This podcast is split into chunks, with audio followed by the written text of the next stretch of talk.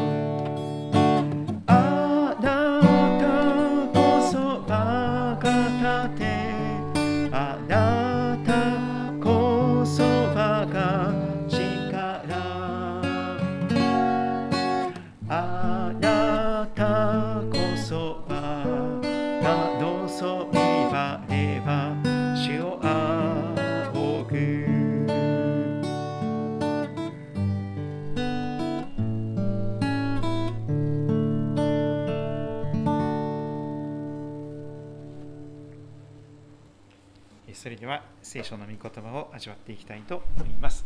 今日は使徒の働きの24章に入ります。新約聖書使徒の働き24章の1節から21節の御言葉を聞くドラマ聖書で味わっていけたらと思っています。それぞれの聖書で聞き比べてください。えー使徒の使徒の働き24章の1節から21節の御言葉です。第24章。5日後大祭司アナニアは数人の長老たちおよびテルティロという弁護士と一緒に下ってきてパウロを総督に告訴した。パウロが呼び出されテルティロが訴えを述べ始めた。フェリクス閣下閣下のおかげで私たちは素晴らしい平和を享受しております。また閣下のご配慮によりこの国に改革が進行しております。私たちはあらゆる面でまた至るところでこのことを認め心から感謝しております。さてこれ以上ご迷惑をおかけしないために私たちが手短に申し上げることをご寛容を持ってお聞きくださるようお願いいたします。実はこの男はまるで疫病のような人間で世界中のユダヤ人の間に騒ぎを起こしているものでありナザレ人の一派の首謀者であります。この男は宮さえも汚そうとしましたので私たちは彼を捕らえました。閣下ご自身で彼をお調べくだされば私たちが彼を訴えております事柄の全てについてよくお分かりいただけるとユダヤ人たちもこの訴えに同調しその通りだと主張した。その時総督がパウロに話すよう合図したのでパウロは次のように答えた。閣下が長年この民の裁判を司ってこられたことを存じておりますので喜んで私自身のことを弁明いたします。お調べになればわかることですが私が礼拝のためにエルサレムに登ってからまだ12日しか経っていません。そして宮でも街道でも街の中でも私が誰かと論争したり群衆を扇動したりするのを見た者はいません。また今私を訴えていることについて彼らは閣下に証明できないはずです。ただ私は閣下の前で次のことは認めます。私は彼らが分派と呼んでいるこの道に従って私たちの先祖の神に仕えています。私は立法にかなうことと預言者たちの書に書かれていることを全て信じています。また私は正しいものも正しくないものも復活するというこの人たち自身も抱いている望みを神に対して抱いています。そのために私はいつも神の前に人の前にも責められることのない良心を保つように最善を尽くしています。さて私は同胞に対して施しをするためにまた捧げ物をするために何年ぶりかで帰ってきました。その捧げ物をし私は清めを済ませて宮の中にいるのを見られたのですが別に群衆もおらず騒ぎもありませんでした。ただアジアから来たユダヤ人が数人いました。もしその人たちに私に対して何か非難したいことがあるなら彼らが閣下の前に来て訴えるべきだったのです。そうでなければここにいる人たちが最高法院の前に立っていた時の私にどんな不正を見つけたのかを言うべきです。私は彼らの中に立ってただ一言死者の復活のことで私は今日あなた方の前で裁かれている。と叫んだに過ぎませんはい、聖書の箇所は以上ですけれども、今日は使徒の働き60回目になりますが、聖書の死生観、聖書の死生観という題をつけましたけれども、一緒に味わっていけたらと思っております。エルサレムからパウロは千人隊長の配慮の中で、えーたくさんの兵隊たちに守られて、えーエルサレムから逃れていくことができました。そして、カイサリアに今到着しております。そして総督に手紙が手渡され、パウロが引き合わされていきます。その5日後、えーわざわざ、えーエルサレムから追っかけてくる大祭司アナニアが、またその数人の長老たち、さらに弁護士がついておりました。テルティロという弁護士も一緒に下ってきた。そしてパウロを総督に、ローマの総督に告訴するという目的があってやってきました。パウロが呼び出されます。テルティロ弁護士が訴えを述べ始めます。弁護士ですから、もう裁判のプロなんですよね。えーその言葉の一つ一つが無駄がなく、えそして、えおだててフェリックス閣下、閣下のおかげで私たちは素晴らしい平和を、ローマの平和を享受しておりますと持ち上げてですね、そして、えー感謝をしながら4節さてこれ以上ご迷惑をおかけないしないために私たちが手短に申し上げることをご寛容を持ってお聞きくださるようお願いいたしますと本論に入っていきます。章の部分5節からのところです。いきなりこの弁護士は非常に最大限の、え言葉を使います。実はこの男パウロという人物はまるで疫病のような人間でございますというのです。ある聖書ではこのペストというかねそういう今で言うならば新型コロナウイルス感染症が当てはまるかもしれませんけれども、とにかく、え疫病のようなひどい悪性のウイルスのような人間だというのです。それだけ影響力が世界に及んでいるというのであります。世界中のユダヤ人の間に騒ぎを起こしている。パウロはまさにそれほどにインパクトのある生涯を歩んでいました。世界中のユダヤ人にそのコミュニティにその民族全体にインパクトを与えるまさにそういう影響力のある人物であったのです。実はこの男はまるで疫病のような人間でそのようなことをそれほど影響力のある人間にさせていただけたらなと思いますけれども私たちも日本全体にまた世界全体に影響力を与えることができるようなそのような生きたクリスチャンにさせていただけたらと願っています。そして6節。この男は宮さえも汚そうとしましたので私たちは彼を捕らえました。閣下ご自身で彼をお調べくださればなぜ訴えているのかそれをよくお分かりいただけると思います。そして9節ユダヤちゃんユダヤ人たちもこの訴えに同調します。最近では同調圧力というような言葉が使われますが、えー特に日本人はですね、えー同じようなこの圧力がかかってきてですねえそれに右に習いをしなければいけないというような圧力プレッシャーがえ目に見えない空気があります。ユダヤ人たちもこの訴えに同調しそして皆でえその通りだその通りだと訴えていくことになりました。そんな中で天気を迎えます。10節。その時総督がパウロに話すように合図をします。パウロが自ら口を開いて弁明をするチャンスが再び与えられます。閣下が長年の間この民のユダヤ人の裁判を司ってこられたことを存じておりますので喜んで弁明いたしますと。まさにパウロの裁判にとって一番ふさわしいこの総督の前に立たせられていることを覚えます。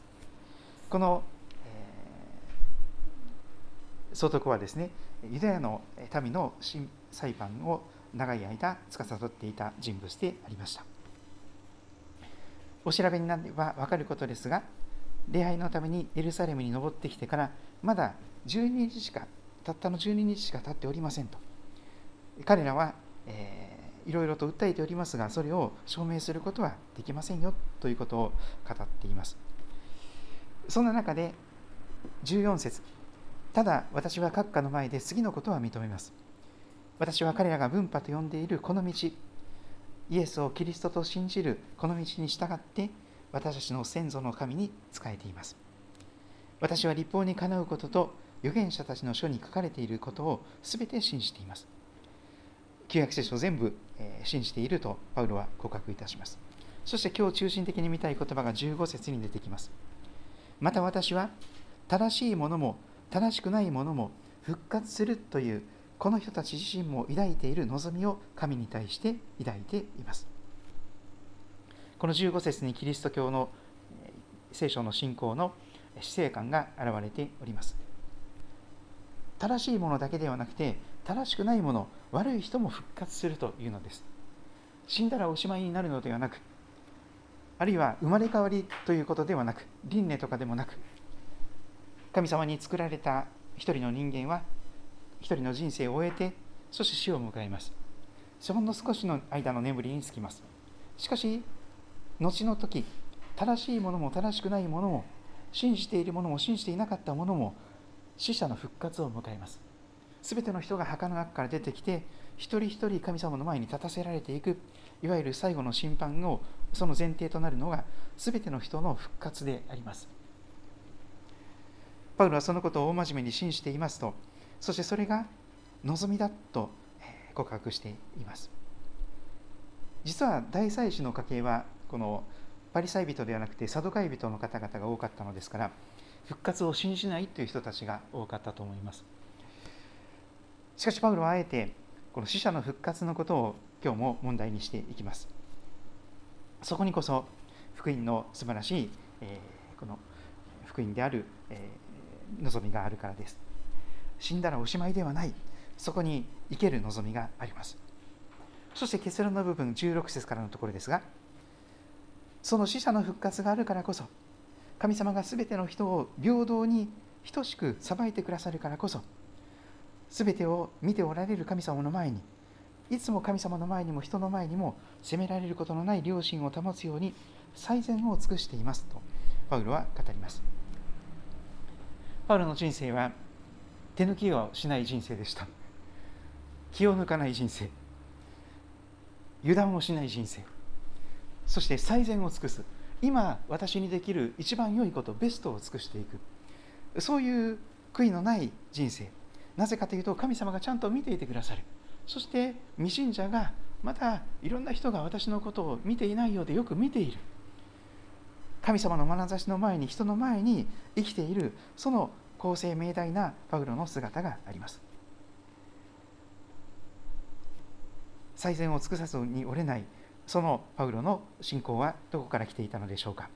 それはやはり聖書の死生観です。正しいものも正しくないものも復活するのだ。死は終わりではないのだ。そして神様が全てのことに対して正しく報いをなさる。そのことを前提にしているからこそパウロは最善を尽くして全力で生きております。そして17節以降は少しの、具体的な弁明ですが同胞に対して施しをするために捧げ物をするためにこのエルサレムに何年ぶりかで帰ってきましたと。でいろいろあるかもしれませんが、えー、不正を見つけるべきな見つけたかどうか直接、えー、訴えてくださいと、えー、語り始めます。そして最後に21節。私は彼らの中に立ってただ一言こう言ったにすぎません。死者の復活のことで私は今日あなた方の前で裁かれている。やはりパウロは死者の復活ということをこの弁明の一番伝えたいメッセージとして繰り返し語っております。死者の復活があるからこそ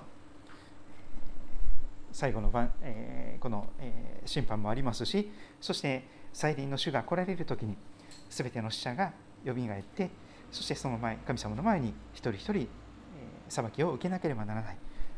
人は一度死ぬことと死後に神の前で裁きを受けることが定まっている。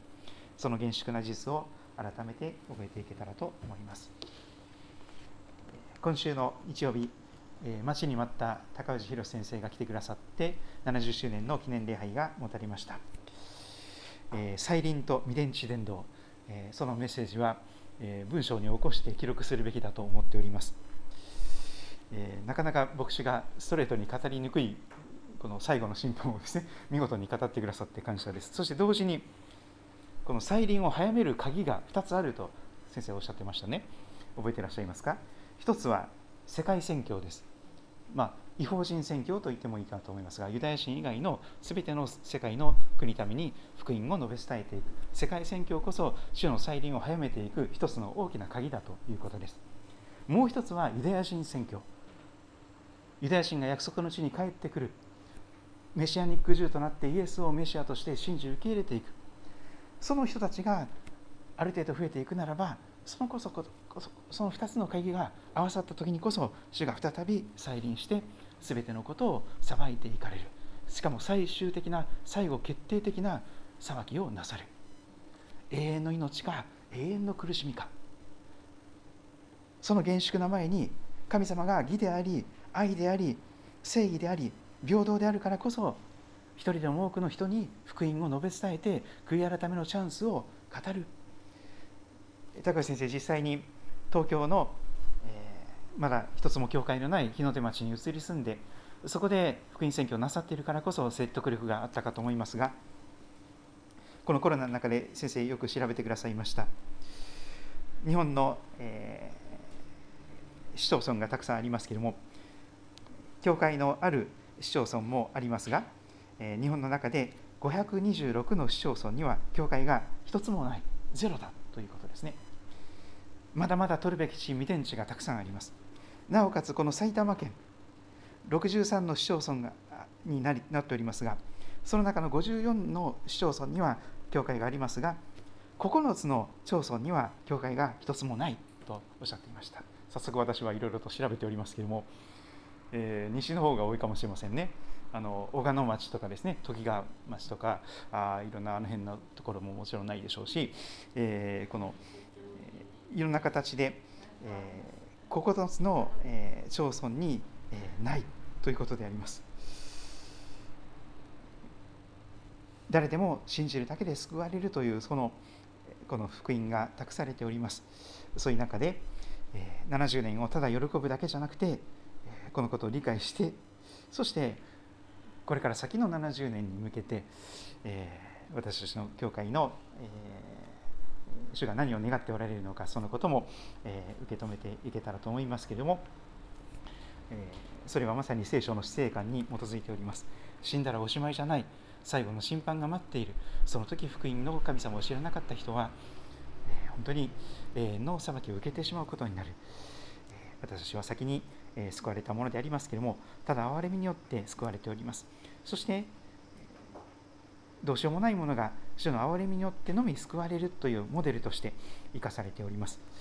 そして私たちを称して神様は一人でも多くの人たちを1億2000万の日本の民をまず救おうとされておりますし日本だけでなくてアジアの諸外国世界各地で今地球が壊れつつありますけれども速やかに福音宣教に励んでいけたらと願っております。皆様今日のところどんなことを思われたでしょうか？また分かち合ってくださると感謝です。疫病のような影響力を世界にインパクトを与えることができるような影響力を祈りと精霊によっていただけたらと思っております。